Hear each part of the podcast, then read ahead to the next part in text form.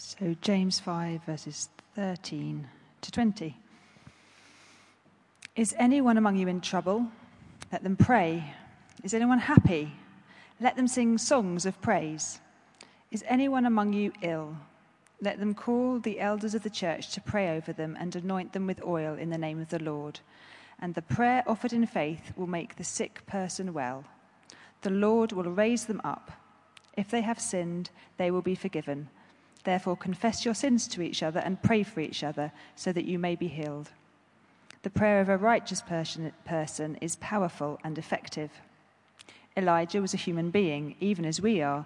He prayed earnestly that it would not rain, and it did not rain on the land for three and a half years. Again he prayed, and the heavens gave rain, and the earth produced its crops. My brothers and sisters, if one of you should wander from the truth, and someone should, someone should bring that person back, remember this. Whoever turns a sinner from the error of their way will save them from death and cover over a multitude of sins. Thanks so much, Kate, for reading that. And good evening, everyone. Good evening, everyone watching on YouTube. Um, lovely to have you here. Lovely to have you if you normally join on Zoom. As Graham said, uh, sorry, it's not happening this week, but it will happen, I'm sure, in the weeks to come. And it's great that you can be tuning in this evening. Do keep uh, that passage open in front of you because tonight's passage it's all about prayer.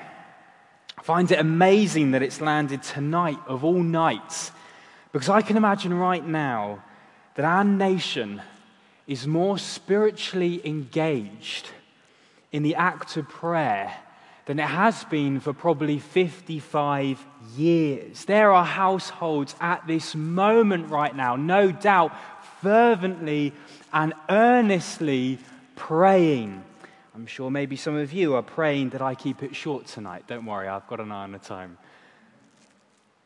But I'm also sure that those prayers that are being offered are prayers that are immensely hopeful in our cultural use of that word, but lack any kind of confidence.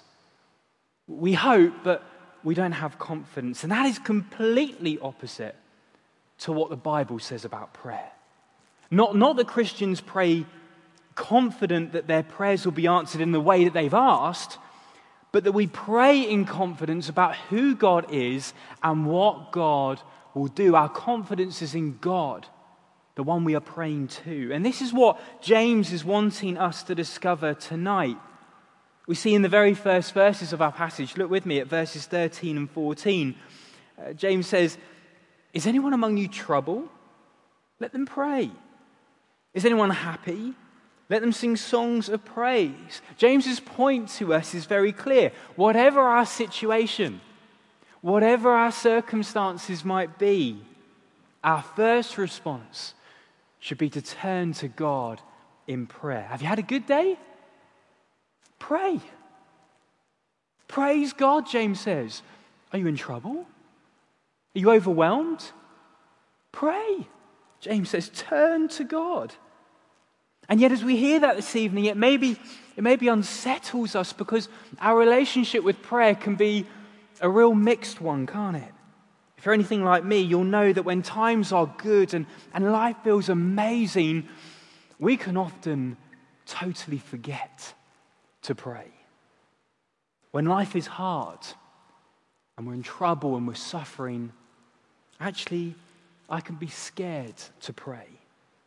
Scared at the thought that maybe God won't answer my prayers. I won't see anything from it. And at those times, I can doubt. Doubt that prayer at that point will do anything, that it's powerless to do anything for the problems that seem enormous in front of me.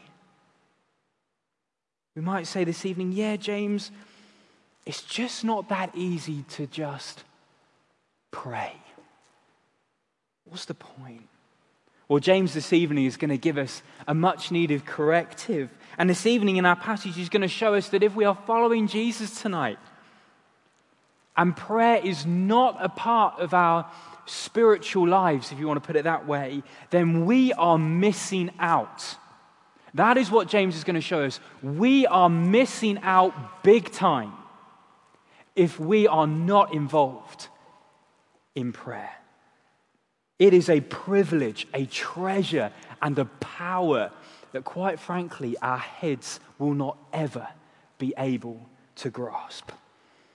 And James himself, it's interesting to know, we know from history, was a man who loved to pray. He, he walks what he talks this evening. If you can put it this way, Christian historian Eusebius, he said about James, the guy who wrote this letter, he said, James, his knees grew hard like a camel's because of his constant worship of God, kneeling and asking forgiveness for the people.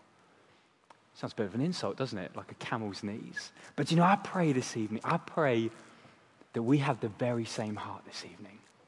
I pray that by the Holy Spirit would help each one of us tonight to have that very same attitude and desire to prayer. And it also, prayer, it wonderfully caps off our series in James. Prayer has been one of the big things that James has been bringing up in James.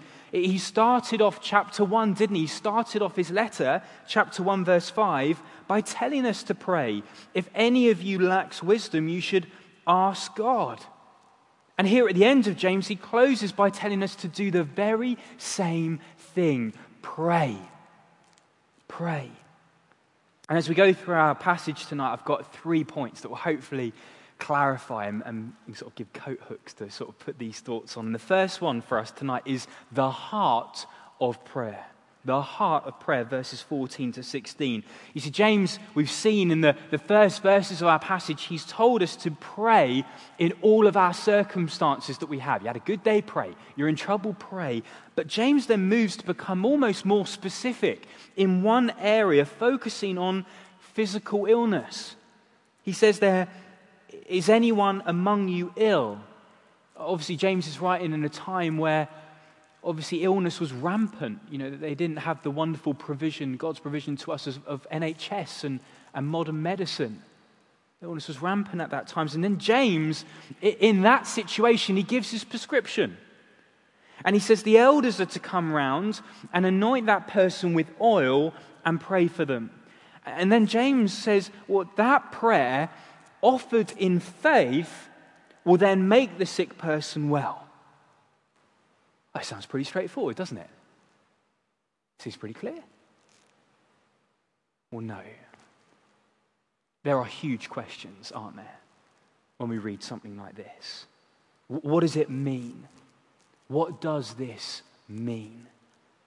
Well, just to answer a few questions, there's nothing intrinsically special about the oil. I guess it carries some spiritual symbolism in its use, and it's, it's kind of symbolism of God throughout the Bible, but it was also a, a common medicinal resource at that time. It was very practical too, it was soothing and it was comforting for those who had oil on them.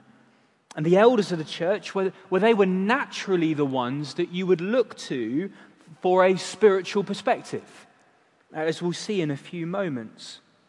But maybe one of our biggest questions tonight is verse 15. Look with me. And the prayer offered in faith will make the sick person well. The Lord will raise him up. It might be this evening that we say, Well, Dan, that's where I have to stop. Because I have offered up many prayers of faith. And I have seen no answer to my physical sickness. I've offered up many prayers of faith for loved ones who are suffering, and I've seen no answer. It's hard, isn't it, when we read this? What, what does it mean? Well, Elisabeth Elliot she wrote a biography of, of Amy Carmichael, who we might know was a very famous missionary to India. And Elisabeth Elliot, in her biography of Amy Carmichael's life, uh, records uh, the account when one of Amy's treasured uh, co workers, one of Amy's treasured gospel co workers, was seriously ill. And knowing what it said in James, Amy then sought prayer and sought the leaders to come and pray for her dear friend. And yet, in her illness, she died. And I'm sure we all know, and we all, in our own context, know, and we have stories where that has been the case. You see, when we see that phrase, prayer offered up in faith, you know, people can misunderstand that. I can misunderstand that to mean that, that faith is just believing that if I really believe with all my heart that what I'm praying is going to happen, if I can just believe enough, if I can just visualize it, if I can just almost speak it into existence, then it will happen. That is what a prayer of faith is. But that is not what a prayer of faith is. Faith is not being confident that what you're praying will come true. Faith is being confident in God and what He chooses to do. That's a totally new perspective. And it's actually illustrated by Amy Carmichael in this, this story that Elisabeth Elliot records in the biography. And she says, when they were wanting to pray for her friend, it says they laid a palm branch across Ponnamal's, that's the, the, the friend's name, Ponnamal's bed, as a sign of victory and accepted whatever answer God might give, certain that whether it was to be physical healing or not, he would give the victory and peace. That is a prayer of faith. Confidence not that what we pray will come true, but confidence in God. That He is a loving and He's a faithful God. He will hold us and He will sustain us in whatever He chooses to do. James's point is not to give us here an understanding into the ins and outs of who gets healed where and when. That would be to miss the point. His point, as in the whole section of this last passage, is to show us the prayer and the impact that prayer can have. The power and impact that prayer can have. And yet, it should be said that James does expect healing to happen today. He writes this almost expecting that, that there will be times where we pray and God will do the miraculously. To say that God doesn't heal now would be to be equally as wrong. And I wish, I, I know this evening that this raises questions. And I wish I could spend more time talking about this, but we've got time is so short, and we can't delve into the depths of what this passage is showing us. Because actually, if we stop here, we actually miss the main point of this first section. Because James goes on to then bring in the idea of confession and sin into the mix. Do you see that? And we might say, well, that's a bit of a curveball at this, this point. Why are we talking about confession and sin? Well, it is important to know that the Bible tells us that there can be a link between illness and sin. Paul in 1 Corinthians chapter 11, when he's talking about the Lord's Supper and people taking that in an improper way, makes that clear. But in no way, this evening should it be said, in no way is that every or even the majority of circumstances. James, just in verse 11 of chapter 5, and James mentions Job, who is the very biblical example of someone who suffers who hasn't sinned. And Jesus, he makes the point abundantly clear when he's healing the, the man born blind in John 9, verse 3. Jesus says, This wasn't because he or his parents sinned. James even says in our passage, verse 15, if if they have sinned. James isn't expecting that if someone is ill, it is always because they have sinned. But he is making a link. It's, it's like James is saying, well, it's a good place to start when it comes to prayer. It's a great place to start when it comes to prayer. It's a spiritually healthy position to be in, maybe if we're not in a physically healthy position. Because confession actually takes us to the heart of prayer. And isn't it interesting in our passage that James' confession in James's eyes is seen to be something not just to be done on our own, but to be done with those around us. James says, therefore, confess your sins to one another.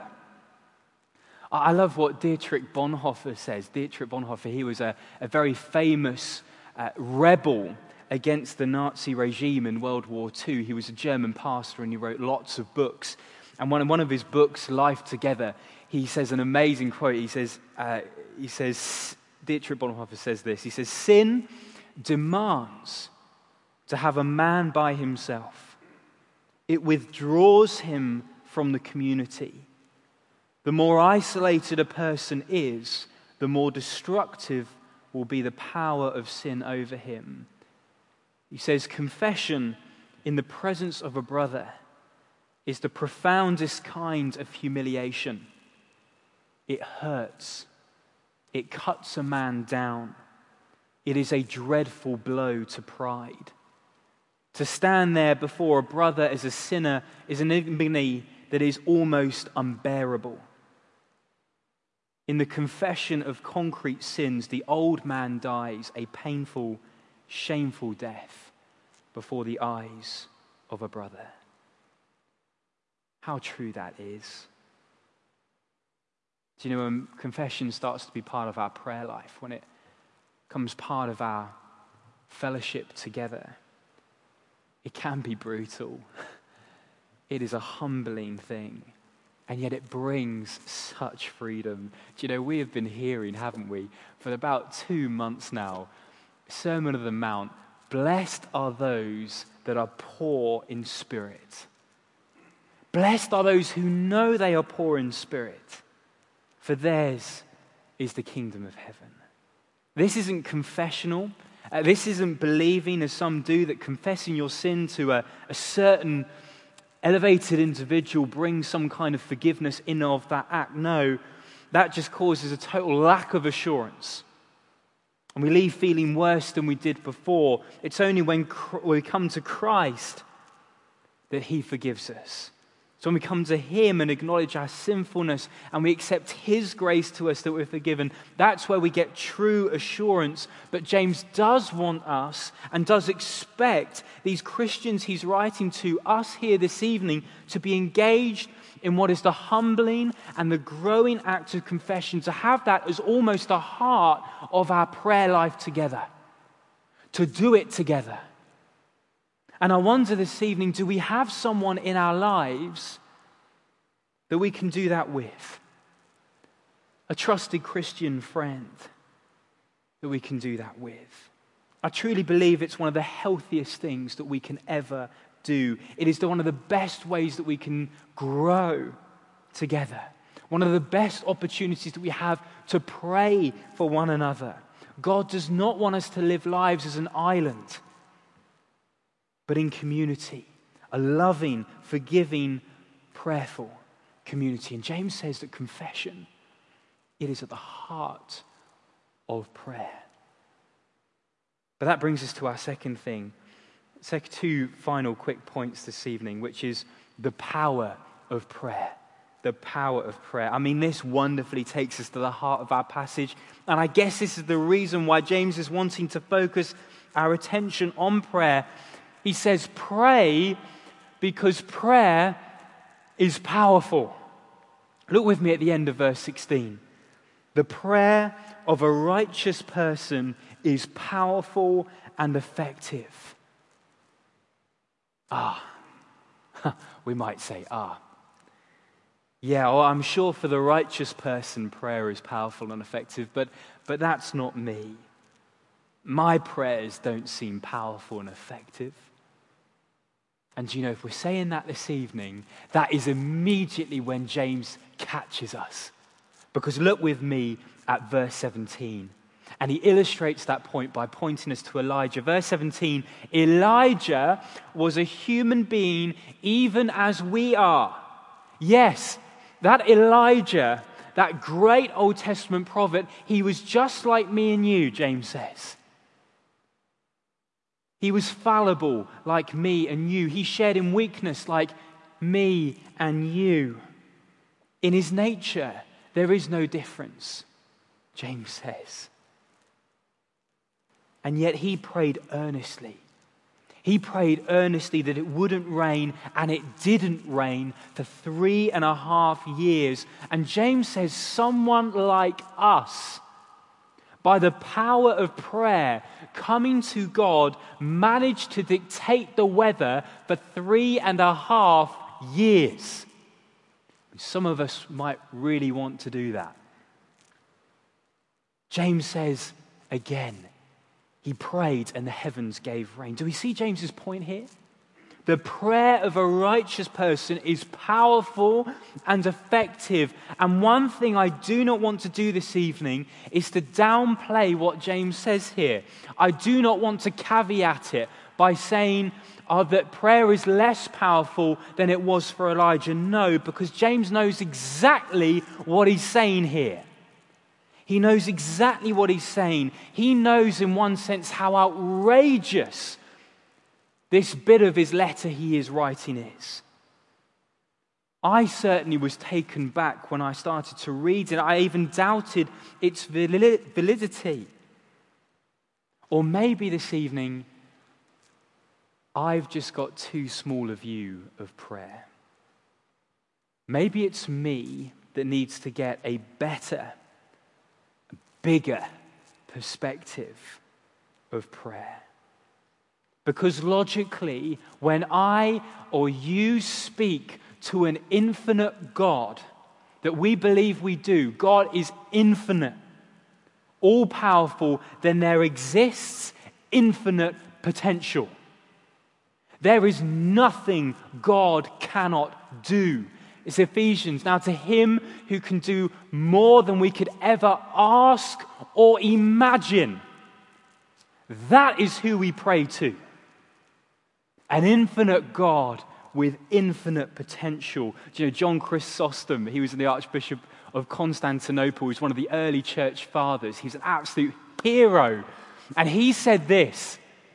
He puts it amazingly. He says this The potency of prayer has subdued the strength of fire, it has bridled the rage of lions, hushed anarchy to rest extinguished wars, appeased the elements, expelled demons, burst the chains of death, expanded the fates of heaven, assuaged diseases, dispelled frauds, rescued cities from destruction, stayed the sun in its course, and arrested the progress of the thunderbolt. There is in it an all sufficient panoply, a treasure undiminished a mine which is never exhausted, a sky unobscured by clouds, a heaven unruffled by the storm. It is the root, the fountain, the mother of a thousand blessings.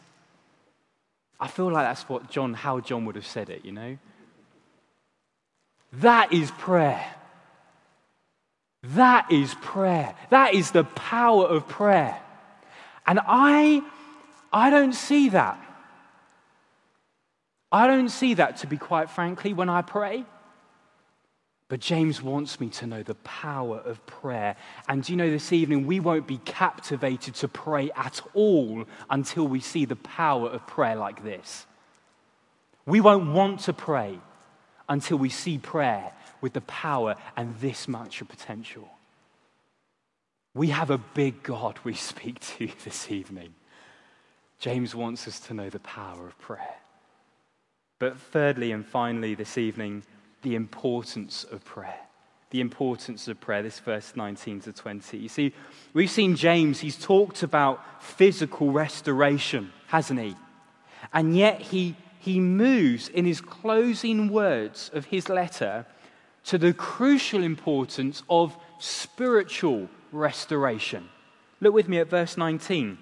James says, My brothers and sisters, if one of you should wander from the truth, that word wandered, you know, I found, I found this week that that is the Greek word planeo, which I'm told we get from the English word, we get the English word planet from. Uh, you know, a planet does not appear fixed in the sky uh, like a star does, but it kind of moves around, it, it wanders. And James says if, if one of you starts to wander from the truth, truth taking us back to 118 in James, the word of truth, he says, Remember this. Whoever turns a sinner from the error of their way will save them from a death and cover over a multitude of sins. In closing, James wants us to understand two things in the importance of prayer the seriousness of spiritual wandering and the magnitude of what we can be used by God to impact. And so, firstly, James shows us that actually the ultimate danger in life is not physical, it's spiritual. Uh, James equates wandering away from the gospel, you could say wandering away from Christ himself, in essence, as something that he says leads to death. It leads to eternal death, hell, separation from Christ. Whether that be, as we've seen in our letter of James, you know, going through this letter, whether that be chasing after the world instead of looking to Christ, whether that be of becoming proud in our own eyes and refusing to humble ourselves before God. Spiritual wandering, moving away from Christ, that is, that is so serious. James was like, This is the most serious thing anyone could ever do to move away from Christ. And tonight, maybe it is. Maybe we're watching this evening. Maybe we're sat here. Maybe we're watching on YouTube. And tonight, we are really thinking about our own faith and thinking about in some way to throw in the towel on it all. We don't want to go on following Christ. We want to live our own way, we want to do our own thing. But this evening, do you know, can we see what James says here? What's at stake when we wander away from Christ? This is serious. To reject Christ is the ultimate thing, it leads to death. And that brings us to the second and the final thing which James wants us to go away with, which is if that is so serious, if wandering away from Jesus is that serious, then surely the loving and prayerful pursuit of someone who has wandered and pointing them to Jesus is the greatest thing we could ever do. James says, Whoever turns a sinner from the error of their way will save them from death and cover over a multitude of sins. I mean, forget about Nobel Prizes. Forget about winning the Euros. Forget about acing your A levels or getting a first class degree. This is the greatest thing a person could ever do in God's eyes. To be used by God to impact the eternity of souls. There is no greater thing than that. And it's important to note and to remember as we read that verse that it, it's still God's work. we don't become the Savior here. Our job is only to point people to the Savior.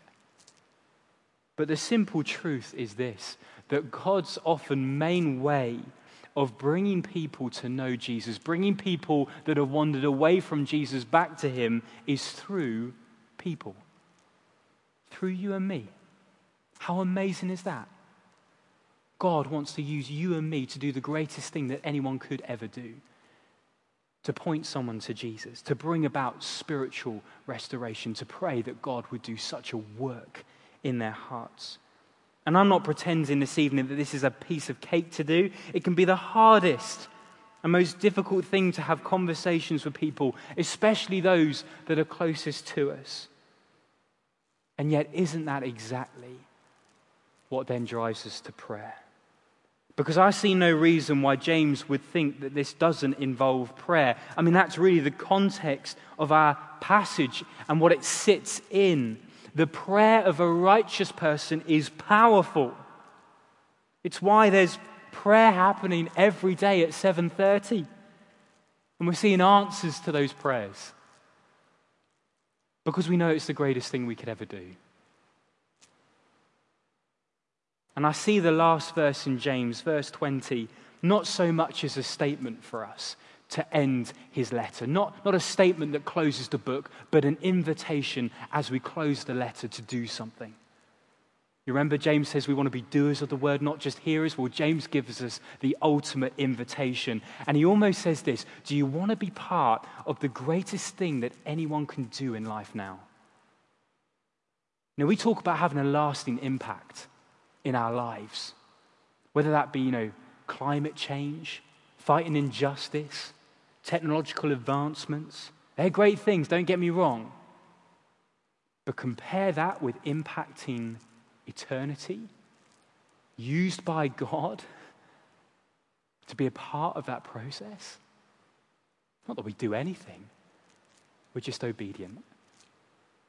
You can't compare anything with that. And so this evening, as the old saying goes, do you know, maybe we don't feel ready to talk to people about God. Well, let's start talking to God about people. I mean, let's really invest in this. The prayer of a righteous person is powerful. And so, do you know, as we reflect on prayer this evening, these concluding words of James, prayer is an incredible, blood bought privilege for us this evening. It was bought by the blood of Jesus. This is not a human right. This is a blood bought privilege by the cross.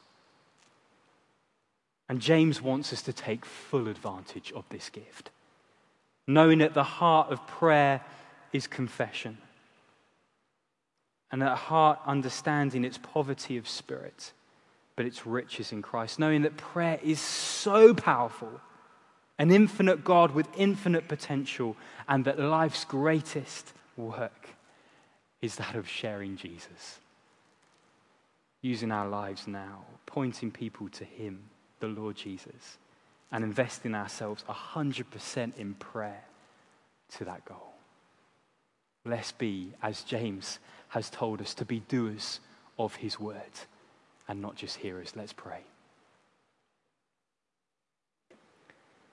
Oh Lord Jesus, we come to you this evening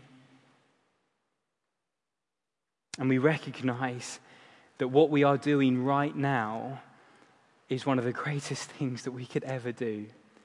And Lord Jesus, this is a blood brought privilege that you have accomplished by your work on the cross. And forgive us, Lord Jesus, when we take that for granted, when we do not see the privilege or the power of prayer.